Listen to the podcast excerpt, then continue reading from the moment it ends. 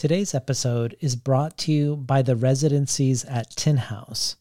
Applications are now open for Tin House's 2022 winter residencies, which include programs for those writing speculative fiction, authors over 40 who have yet to publish their first book, and a general category for anyone working on a full length manuscript. These month long residencies each come with a $1,200 stipend and a fully furnished one bedroom apartment in Portland, Oregon. International writers may apply, and applicants may be under contract to publish the book they are applying with. The deadline to apply is August 29th, with application fee waivers available. For more information, please visit tinhouse.com slash workshop. I'm really excited to introduce, after a long hiatus, a new episode of Tin House Live, and even more so to have the first episode of Tin House Live's return be a talk given by Matilda Bernstein Sycamore, a talk first delivered at this summer's Tin House Writers Workshop called Writing on Your Own Terms, a talk like so much of Sycamore's work, that made me think, made me laugh, challenged me, inspired me, and gave me goosebumps. Sycamore is the author of three novels and two memoirs, and the editor of five anthologies. Her latest books are The Freezer Door from Semiotext, a finalist for the PEN America Jean Stein Award, given to a book length work of any genre for its originality, merit, and impact, which has broken new ground by reshaping the boundaries of its form and signaling strong potential for lasting influence. And she's the editor of the upcoming book, launching this October from Arsenal Pulp Press, called Between Certain Death and a Possible Future Queer Writing on Growing Up with the AIDS Crisis. I suspect after hearing today's talk, you'll be hungry for more of Matilda Bernstein Sycamore. And there's no better place to turn than to her Between the Covers appearance for her last novel, Sketchtasy. I'll put the link to it in the show notes. And if you enjoyed today's episode and or Between the Covers more generally, consider supporting the show at patreon.com slash between the covers. And now, without further ado, here's Matilda Bernstein Sycamore with her talk, Writing on Your Own Terms. Well, thanks for everyone for coming today.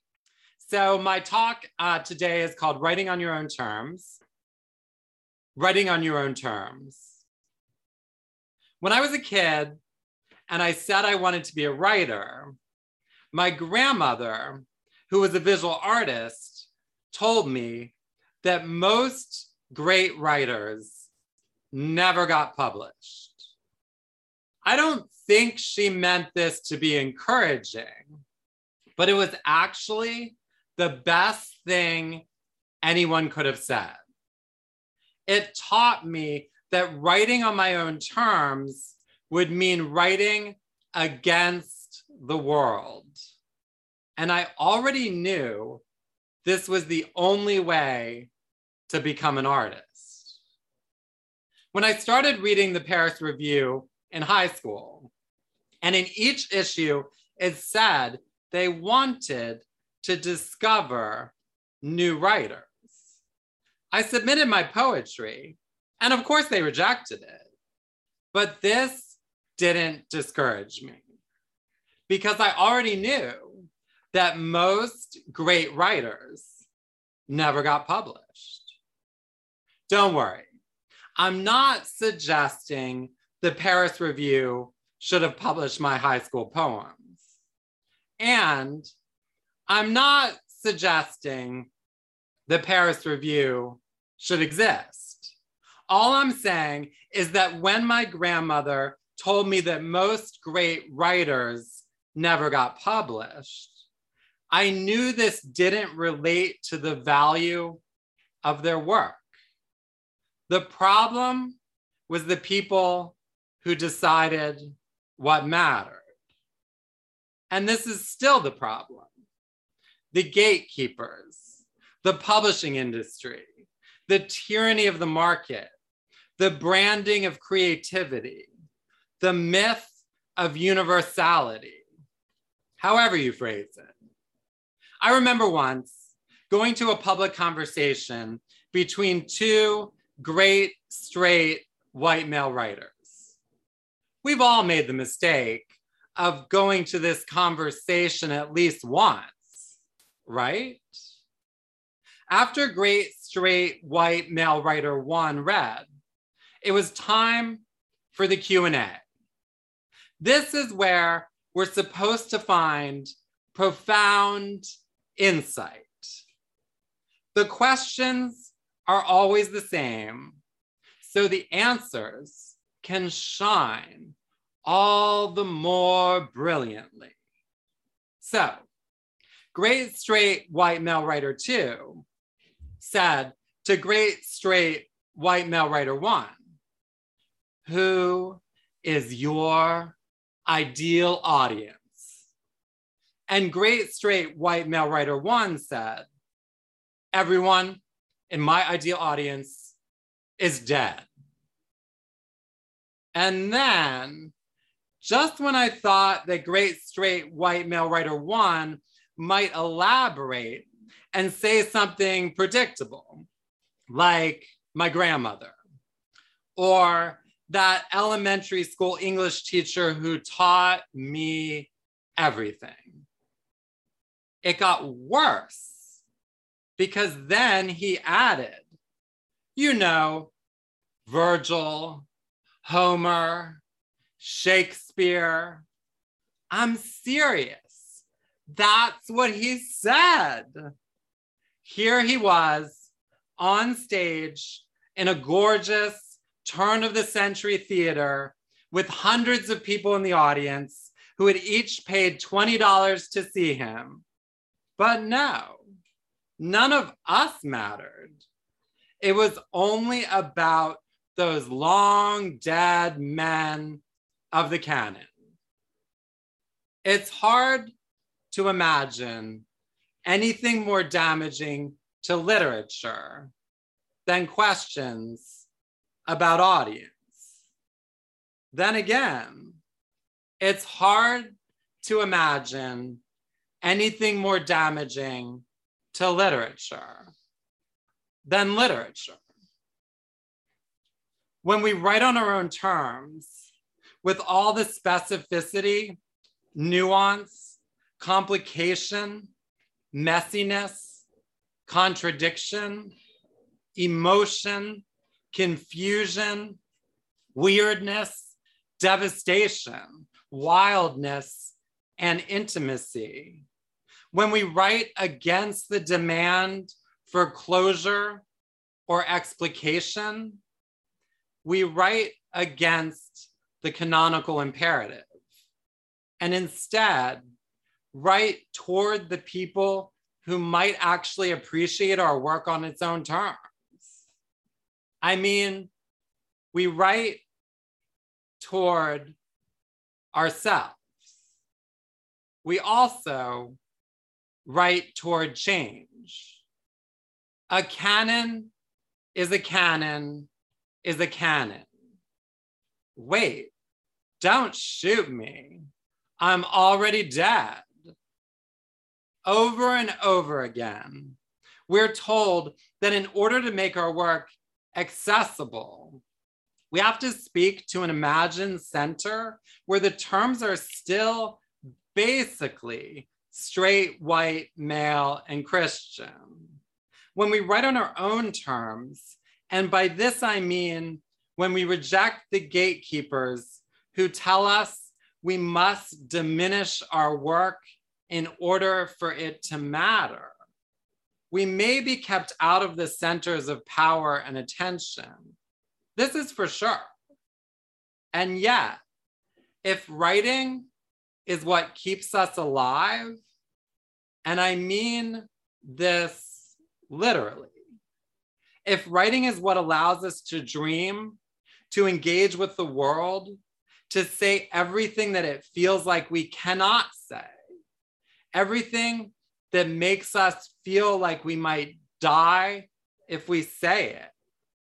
And yet we say it so we can go on living.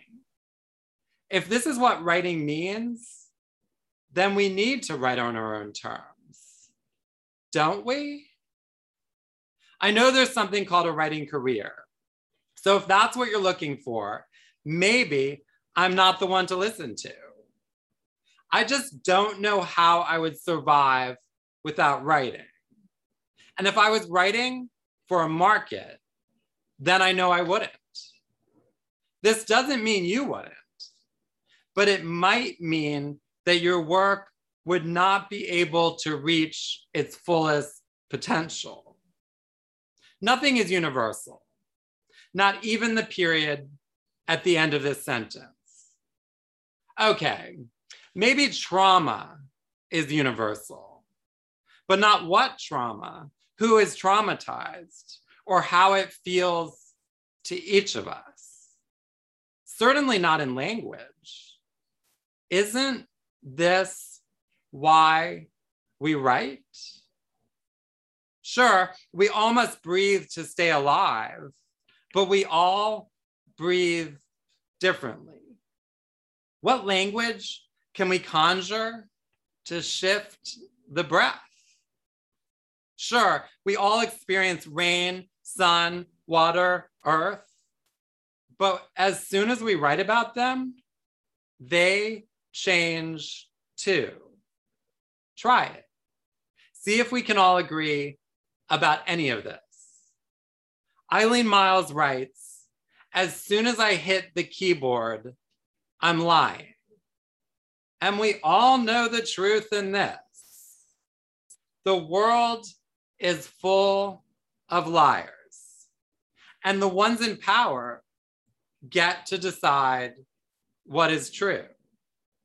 This is what it means to be part of the publishing industry, or that's what the industry tells us. To believe in the lie involves its own art, but not the art that allows us to breathe. When I sent my first novel out to agents 20 years ago, I would get responses that said something like, I love what you're doing here. The voice is incredible. No one else is writing like this. But I just wouldn't know how to market it. Of course, an agent's job is to market the work they love. But most agents don't think this way. They don't want to change the market. They want to fit the work they represent into the market. So nothing ever changes. Then, with my second novel, I started to receive responses from agents that said, I love what you're doing here, but I think it needs a stronger narrative structure to take it to the next level. Of course, this narrative structure was exactly what the book was resisting. More bluntly, I would receive responses that said, I love what you're doing here, but the publishing industry is just too conservative. But how will that ever shift if these are the people in charge of whose work gets attention. Then there are the editors who echo the same narratives. And maybe even more jarring, there are the editors who love everything about the manuscript, but then they don't have the power to do their job and acquire the work they love. And this happens in both corporate and independent publishing. Then, of course, there are editors and agents who say something like, I love what you're doing here. No one else is doing anything like it. But I just don't find myself relating on a deep enough level. And so I don't think I'm the right person to truly champion your work and make sure it receives the attention it deserves. But if an editor or publisher has to relate to everything they publish, then publishing is only for the people who make these decisions. Things do change over time, sometimes for the better, and sometimes for the worse. We're in a moment right now where certain queer and trans authors are achieving a kind of access that wasn't possible even a decade ago, especially for trans authors and queer authors of color. But there was a moment like this in the 90s when queer work was suddenly allowed on mainstream corporate presses. And people were like, oh my God, everything's changing. And then the door slammed shut. So I think that's always a danger when we rely on multinational corporations to determine what is considered literature. When the publishing industry decides, our work suffers. My most recent book, The Freezer Door, came out in November. I wrote it in what I considered the present, but then the present changed dramatically with the emergence of the coronavirus pandemic. And so I found myself worried about how the hell people were going to relate to this strange lyric essay on desire and its impossibility, gentrification and the foreclosure of public intimacy. But what ended up happening is that people related more deeply, I think, especially to the themes of alienation and urban loneliness, and even to the fragmentation of the form in search of its own embodiment. Before, some people would have understood loneliness, but now everyone did. We were in this together. My book tour was virtual, but I could still feel the connection. I mean, there was a charge, and we were creating it, all of us together in our own rooms. Not only that, but the Freezer Door was getting reviewed on its own terms and in commodity publications that had never paid any attention to me before right from the beginning. You could say this means the publishing industry is changing. And there might be that small window that is open just right now for queer and trans work that creates its own forms. But as long as we have the same system of publishing, that window could close at any moment. There's too much attention paid to the exception to the rules, as if this proves that the rules have changed. As long as we have the same pedigree of MFA, agents, residencies, fellowships, corporate publishers, and awards that open the doors, the doors will always remain closed for most authors. Over and over again, we see the way that the publishing industry decides to tokenize one demographic for a little while. And then, boom, the publishing industry decides these people or this topic or this style of writing isn't marketable anymore. And then everything gets pushed back out to the margins. So, for example, in the 90s, at the height of the AIDS pandemic in the United States, after a decade of mass death, corporate publishers decided that creative work about AIDS could now appear in the mainstream.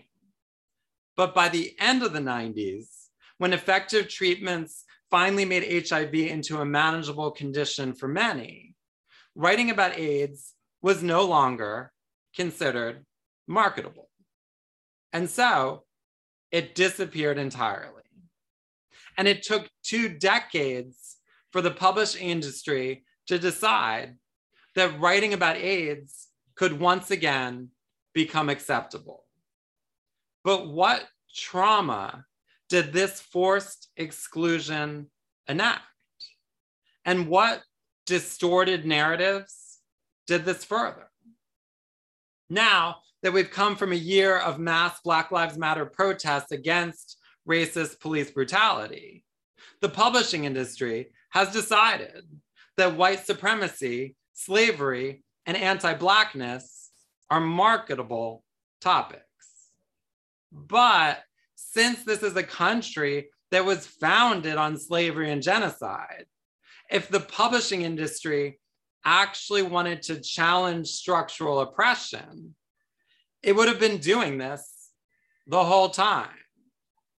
But the publishing industry will always further oppression as long as oppression remains marketable. Of course, there are independent publishers that feature and promote the work kept out of corporate publishing. But also, more often than not, these publishers end up echoing the same hierarchical methods and are barely more accessible to writers without a proven audience or cachet. Independent bookstores, too, they often further the same institutional imbalances when, over and over again, they feature the corporate or commodity independent press books already proven to sell. Whatever's in the New York Times or the New Yorker or on NPR or on that oxymoronic Indie Next list of big budget books with huge publicity and marketing budgets. And then they banish everything else to the back. Sure, they say this is how they stay in business. That midnight Harry Potter release, or the entire front window of the store covered in whatever movie tie in or whichever ex president's new memoir. But couldn't they also do this for titles without huge marketing budgets, which actually rely on the support of independent bookstores. I'm not sure if I've ever seen this. Some writers think being relegated to a particular section of the store is the problem, and they don't want to be banished to that section. But it's the banishment that's the issue, not the section. I love the queer section and I love being in it. The queer section is where I've found so much of the work that matters to me. And it's where people often find my work. So please, let's make this section expansive and boisterous and revelatory. All of our sections. When I go into a store and there isn't a queer section, and they try to tell me there are queer books everywhere, I know they're lying. But of course, queer work should also be on the front tables in literature and memoir and essay and biography and among regional writers and staff picks and in every other section. And the same is true, of course, for the books in sections labeled African American or Latino or Native American or Asian American or shelved under disability or gender studies or current affairs or poetry or any other marketing niche the publishing industry decides belongs. Imagine if you went into a bookstore and they had one tiny section for straight white men way in the back. Maybe it was so hard to find that you had to ask for it several times. I guarantee that any of us, when looking for the work that most closely resembles our life experiences, has had to ask these questions to ourselves and to the world over and over and over but access is not enough. It's not the same thing as structural change. Tokenism is not transformation. as soon as they let you in, they want you to become a gatekeeper. And as soon as you become a gatekeeper, you're keeping people out. When we hoard knowledge or guard access, this damages the potential for structural change. And honestly, I think it damages our work too, because it keeps it from growing in all directions. It keeps us from trusting one another. You know, I don't have answers, right? Other than demolishing the whole publishing industry and rebuilding it. Often, writers ask me about how to write about people they know, what to keep in and what to keep out. And my first answer is always write everything. Write it all, especially the parts you're most worried about. You can decide later what to keep, but don't hold yourself back because then you're censoring your work before it even has a chance to exist on the page, before it has a chance to grow. When I'm working on a new book, I just put everything in one document with no intention of plot or structure. And I see what happens. Sometimes I do this for years before I take a look at it as a whole. I want the form to emerge from the writing itself and not the other way around. I don't look at it as a whole until I sense that I've arrived somewhere. Even if I don't know where I've arrived, I can sense that there's a current in this text, and now I need to guide it as I'm writing, I become interested in particular themes or subjects, certain cadences or explorations, obsessions or emotions, moments of brokenness or possibility. And I keep coming back to them. Maybe it's the way the light looks on a building at the particular time of day, the terrible overpriced clothes in the window of a yoga boutique or the search for connection in a world that refuses it. Maybe it's language itself, the way it circles around to find its own embodiment. I want to be there for this whole process because I want to be here. So it keeps growing, this text. Maybe I'm dancing or I'm thinking about dancing, but I don't have enough energy. Or I have enough energy, but I don't have anywhere to go. Maybe I'm writing about the trauma of everyday survival, the daily interactions that leave me feeling hollowed out. But also, there's that sudden moment on the street that might change everything. And how I'm always searching for that moment. Sometimes the writing becomes declarative, expository, explosive, inquisitive. Maybe I already know some of this needs to go, but I keep it anyway. Because at the end of five pages, there might be the sentence that matters. Maybe I needed those five pages to get to that sentence. Maybe sometimes I can only write one sentence in a day. That's okay. One sentence a day can add up. I just keep it all in one document the text is in conversation with itself. And I'm in conversation with the conversation. Maybe it's about me, and maybe it's about you.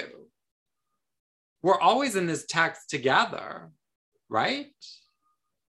Maybe sometimes I'm writing into the gaps, and maybe sometimes I'm writing out of them if I'm writing towards closure, but I never get there, isn't this why we write? Not to close off, not to close in and opening. That's what I'm after. Sometimes I get lost in the text, and sometimes I know exactly where I'm going. Sometimes I know exactly where I'm going, but then I get lost. And sometimes it's everything it wants. Language is a search for more language to say what we can't say so we can say it. Maybe I hear something preposterous on the radio and that goes into the document. Maybe someone calls me on the phone and there's something about the conversation that I need to write down. Maybe I'm sobbing, or maybe I'm screaming, or maybe I'm trying to feel something, anything except this feeling of feeling like I'm not feeling, not feeling enough, or not feeling enough of what I want to feel. And then the writing takes over. I can feel this. Maybe I'm writing about war or poverty or structural racism, gentrification or hypocrisy, or the never ending tragedy of gay assimilation. Maybe I'm writing about the trees. Have you looked at the trees recently? Have you leaned against them? What does this make you feel? Maybe I'm writing about how my body will never let go. And I don't want to let go of my body. Maybe I'm writing about trauma. There it is again. I knew it would be here, but I didn't know where. There's an inside and an out. Writing is both. I write through the not writing to get to the writing about not writing, which is also writing about writing, which is also writing. Is there a pace to this, a tempo, a rhythm to this text? Maybe I can feel something building. Maybe I'm writing his, about history, a history of feeling, feeling, history. Maybe I'm writing about direct action and my body's limitations. Maybe I'm writing about pain. Maybe I'm writing through pain. Maybe I'm writing through. I mean, I'm through, but I'm not through writing.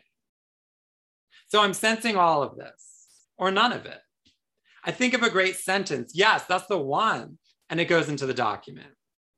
I wake up with an entire essay in my head. And then I sit down at the computer and it's all gone. But I have to pull something out. Something needs to go into this document so I can remember. I mean, I'm writing to remember. I'm writing to remember. I'm writing to remember. We're back to the gaps, the places where language stops. Let me in. I'm writing to figure out the rhythm. Can you hear that? Can you hear that beat? It's language. Maybe I'm writing about dry skin, intestinal pain, desire that doesn't quite feel like desire, a craving, seasonal affective disorder, the disaster of everyday alienation. Maybe I'm writing about loss. Maybe I'm writing so I don't feel so much loss. Maybe I'm writing so I don't feel so lost. Maybe I don't know what I'm writing about at all. I'm just writing. Sometimes all this becomes central to the book, and sometimes it doesn't. But all the writing matters, even when I start with 1,200 pages and end up with less than 200, especially when I start with 1,200 pages and end up with less than 200 because I'm a neurotic editor. I will edit and edit and edit until I get to the place where the writing sings. I will sing with it because the revision process, this is also what creates the structure. Language shouldn't be static unless it's the static created by an electrical current. Allow the shape to shift so we can move with it. I guess what I'm wondering right now is what would happen if all of us here tonight put our work together in one document without any intention of form or structure. What surprises would emerge in the gaps and in the repetitions, the uncomfortable juxtapositions and frayed edges, the nonsense and wild revelations, the conversations between and beyond the sentences. What new forms might we create by allowing everything into this explosion of words instead of squeezing it tight and policing the borders of who or what belongs? What if being a writer meant that when you were out in the world, you would exchange notes with random people on the street, notes prepared and notes written on the spot? A sentence here, a sentence there, everything we need and everything we don't, all together now. You would be out there just waiting for words, but you wouldn't need to wait because we would have each other's words. Hold this sentence a temptation for feeling. Hold this. I went to the store to get another hot chocolate. Hold this. I'm hungry for change. Can you spare me? Hold this. Last night, when she was in bed, she dreamed for a bed that wasn't like this bed. Good night, she said to the princess in the pea. And then when I went to my vegetable garden, everything was dead. Hold this. Third person is the person without the shame of intimacy. Hold this. A garden, garden, garden, a garden. I'm guarding the garden from the guard. I am the garden. I am the garden. What would happen if we put this all together? I went to the store for change, a temptation in bed, feeling the vegetable garden without the shame of intimacy. I'm guarding the store for feeling. In the garden, I'm hungry for the guard. Last night, a temptation for change. And then I went to bed. I'm just playing now. But this is what I mean. Let's play together. All together now. All together. All. Everyone is a writer, we would say. And this wouldn't just be aspirational because all of us, as soon as we went outside, we would approach one another to exchange sentences and build a structure that could hold us. What if, in the document that included all of our work in progress, which kept growing and growing, what if every now and then we would pull out one sentence, any sentence, to see if it could breathe to see if we could breathe together. What if a writing process was, by definition, a process of mutual coexistence in the world? What if all writing involved an exchange? I mean, it does. We all know this. But what if we acknowledged it all the time? that document with all our words would keep growing and growing. And so would we. No writer is a writer without other writers. So let's do this together. Thank you.